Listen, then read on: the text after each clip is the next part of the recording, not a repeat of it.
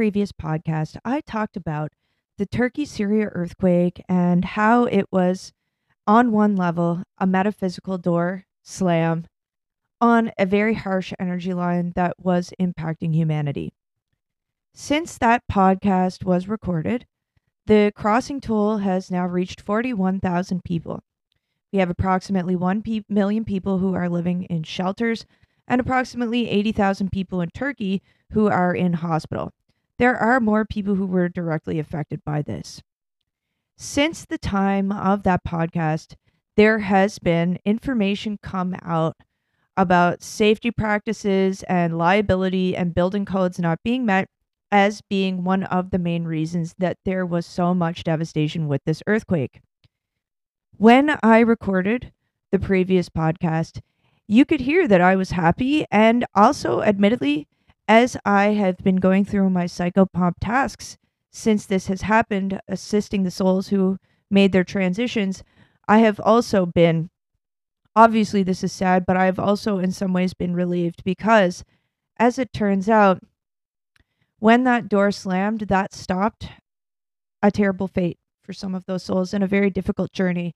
And so, in this second part to the Syria Turkey earthquake story, I'm going to talk about how simple things like contracts and like standards of safety, when not followed, can create the space for evil energies and entities to step in.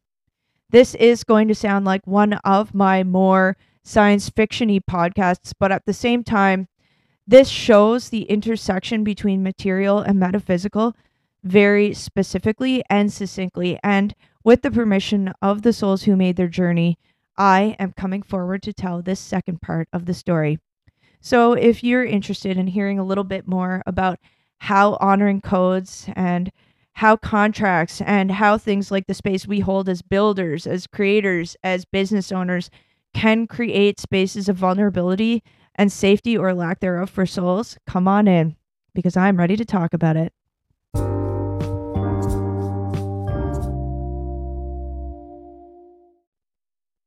Well, hello and welcome back to Crow Medicine. Today we are going to launch right into the conversation about how influences of energy can seek to find things like mistakes or greed or not following standards of protocol as a way to penetrate energy and to gain influence. Although this will sound very science fiction at points, it is the unseen dimension that I think has really plagued our world for the last several hundred years. And getting to know and recognize how this works helps us build up more powerful institutions and relations. And so, without further ado, let's dive in.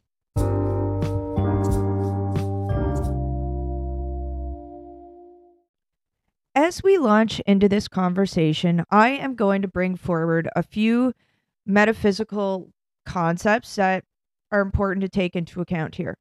The first, a contract or a standard of operation is something that has spiritual value. It has energy value.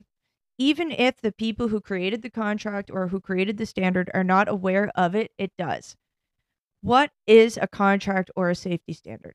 Let's think about it for a second. It is a set of rules that are put in place for a specific reason. So that is to create a particular code of action. Perhaps it's to stop certain things from happening that we know happen if we don't take certain certain precautions. Perhaps it is to make sure that everybody who is involved is safe. That's layer 1. When a person is involved in signing a contract or holding space for a large amount of people, so that could be a landlord, a business owner, somebody who's running a festival, what they are also doing in one way or another is holding energetic space for the people who they interact with. And this is happening whether they are spiritual people or not. This is happening whether they know it is happening or not. Part of the reason things get extremely messy in this world right now is that these dimensions of engagement these dimensions of space holding and these dimensions of things like bureaucracy and paperwork have been completely thrown out of the picture.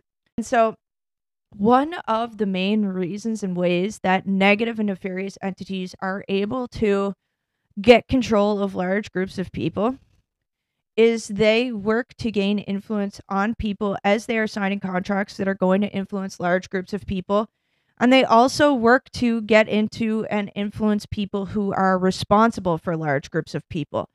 And so, for that reason, people who find themselves as like big time business people, as spiritual teachers like me, as somebody who is responsible for a whole organization, realizes there's a lot of energy that comes with that. So you can feel the actual energy of every single person if you're an energy sensitive person. And even if you're not, you are still in ways connected to it. And so when you are a person who is a head of an organization, when you are a person who is a space holder, a contract signer, a builder, whatever it is you are, it's like we all have this responsibility to even be more spiritually pure, to be more energetically pure, and to make sure that what we are doing is above board. And the reason why it's important that we do that is that if we start deviating from the standards, if we are intoxicated or under the influence of something when we create the standards or when we sign them and or if we start abusing those standards what we do is we are opening the gate for the same negative energetic influence that's trying to mess with us to get involved in the situation. And as I'm going to explain in the next segment, that is exactly what happened here.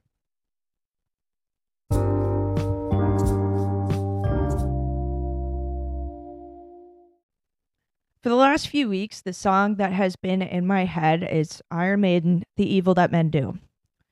And that's not just men it's people but it's it's an appropriate song in that sometimes people in their pursuit of money in their pursuit of getting what they want in acting the way that they act knowingly but also unknowingly create the space for great evil to potentially take hold and fester and hurt a lot of people and the turkey earthquake is a series of examples where that happened not the earthquake itself but of course why it became such a huge deal and why so many people were negatively impacted as they were.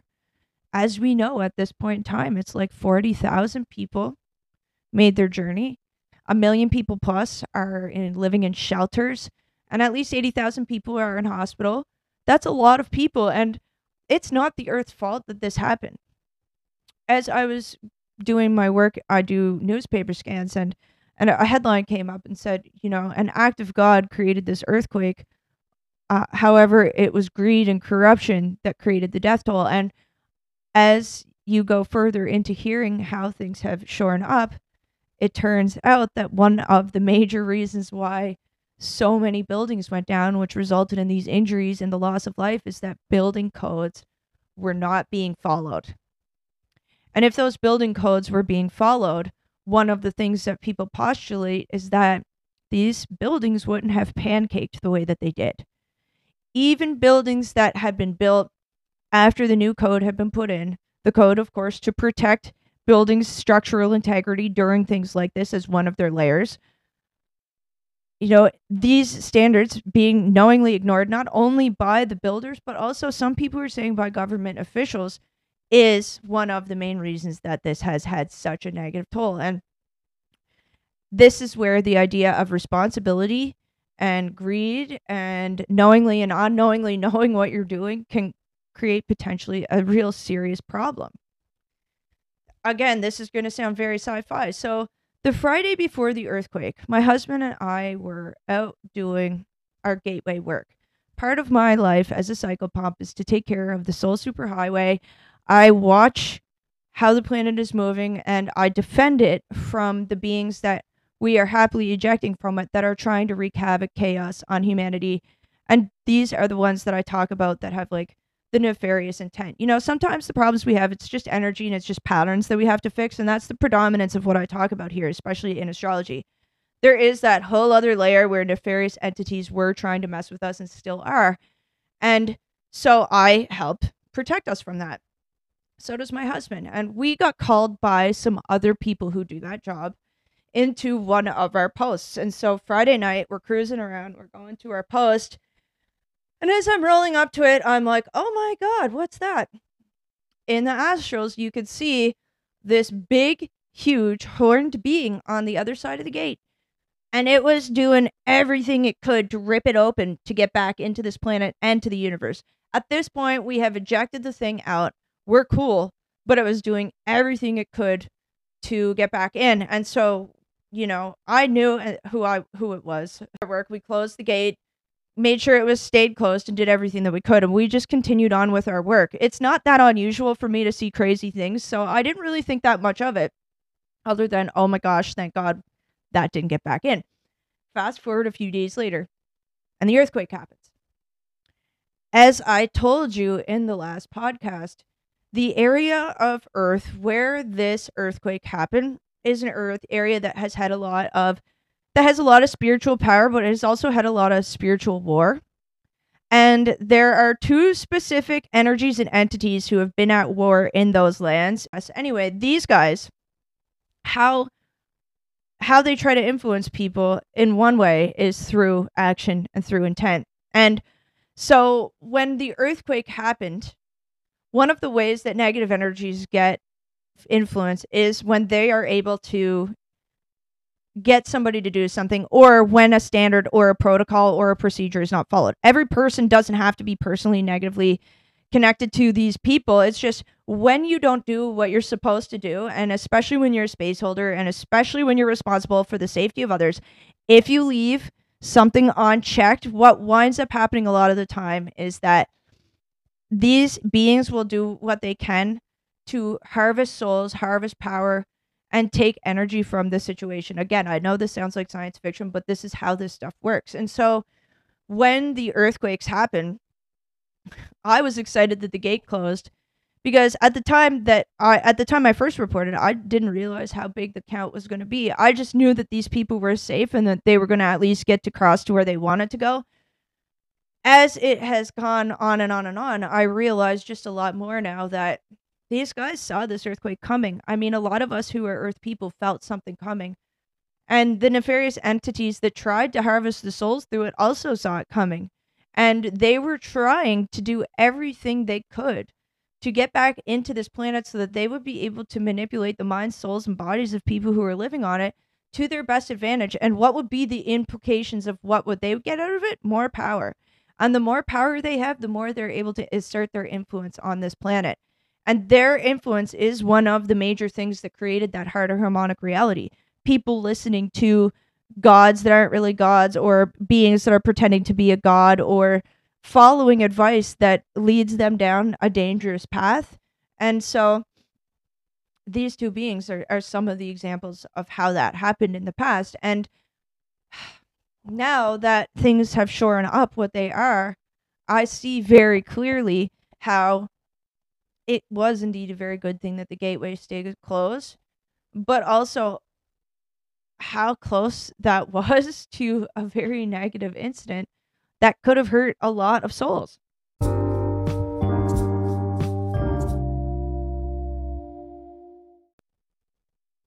Gate closed or not, obviously, when this many people make their journey in the way that these people did and are experiencing the hardship that the survivors will be experiencing, it's not really a happy story.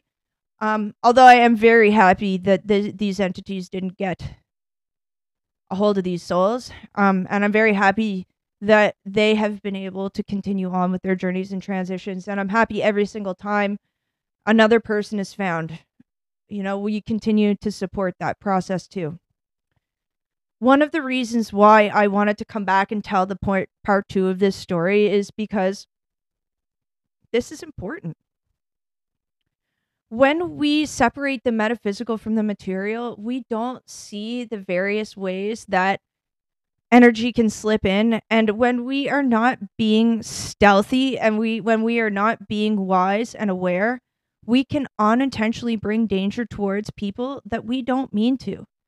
And so in this case, obviously the people dealing with the building codes were doing what they were doing probably around cost cutting measures and to make more money themselves. And I'm sure that a lot of them never intended to attract these beasts to try to eat the people.